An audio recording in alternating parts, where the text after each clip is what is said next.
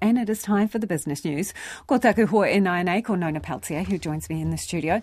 Uh, Nona, companies and organisations are being warned to pay more attention to cyber security. Is there something that's prompted this? Yeah, so late last year we had a report from the Institute of Directors, and it found that cybersecurity had kind of like dropped right down the list of concerns that boards, uh, the directors of boards, are concerned about.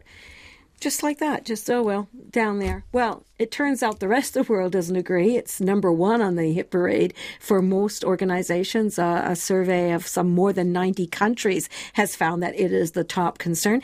And Chapman Tripp came out with a report to their um, clients saying, you know, don't, do not leave it to the last minute. You need to put that front and center because uh, the Privacy Commission, for example, has new regulations in place which puts much more uh, pressure on companies to say, for example, report a data breach within 72 hours of it occurring.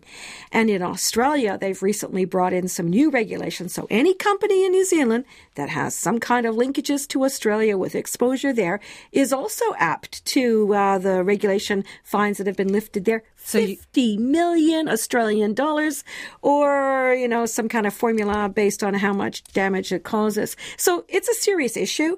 It's not something that you have to leave till the end of the day. It's, uh, you know, you need to be focused on it. It's why it slipped to the bottom of the list. I guess New Zealand companies have a lot of things on their mind. Yeah, one of the things on a lot of people's mind will be the inflation data. How did the market react to that? Interesting. So I was watching the markets just before the announcement from stats about the uh, CPI. And just to remind people there, our uh, CPI it beat expectations a little bit at 7.2% annually and 1.4% on the quarter. That was the December quarter. The market was picking 7.1, but the Reserve Bank, it was picking a bigger number, 7.5%. Yes. Okay. So it was kind of mixed, right? A little bit more than the market expected, a little bit less than the Reserve Bank expected. So that's left the number of economists going to and fro on what they thought that would mean in terms of uh, the hike to the official cash rate, which is anticipated for February 22nd when the Reserve Bank meets to decide that. Mm. So we saw the Kiwi go up, tick, tick, tick, tick, just above 65 US cents, and then dropped back a little bit because they thought, oh, maybe the Re- Reserve Bank won't t- need to go so hard. But in the end, we we ended up exactly where we were just before at 64.9. So that says something.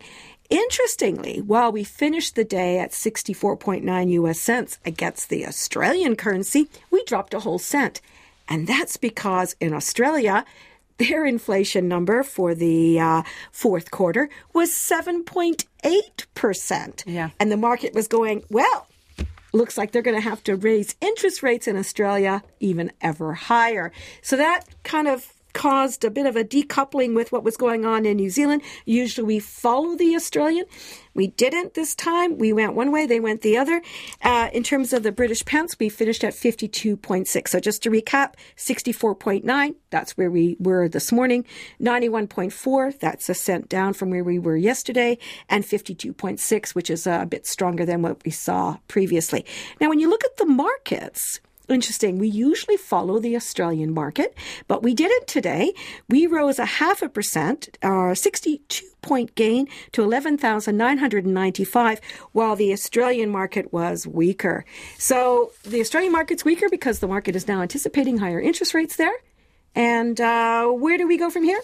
Nobody really knows. The economists don't seem to be able to be on the same page. Why should we, right?